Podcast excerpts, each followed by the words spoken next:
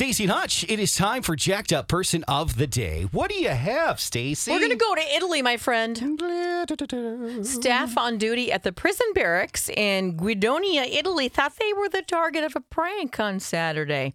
A 30 year old man just casually walks in and he confessed to breaking house arrest on purpose so he could be thrown in jail.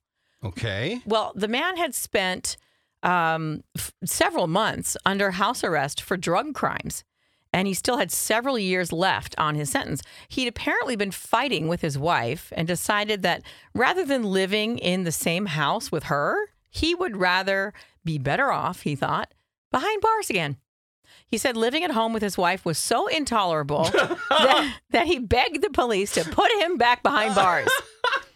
The thought of spending all that time at home with his wife was apparently unbearable. Wow. that is insane. And it's not the first time we've heard a story like that. I've I remember this a couple of years ago. Uh, an older gentleman had the same story from a different place, and he's like, "I can't take it anymore. Put me back in the clink." That is insane. Isn't that crazy? Wow. How bad does she have to be? or how uh, or how I mean, it could be him too, honestly. It could be. Like he could just be so dumb and annoying that she has to rag on him. That's Well- good. So mm. I don't even know who the jacked up person is, but it's hard to tell.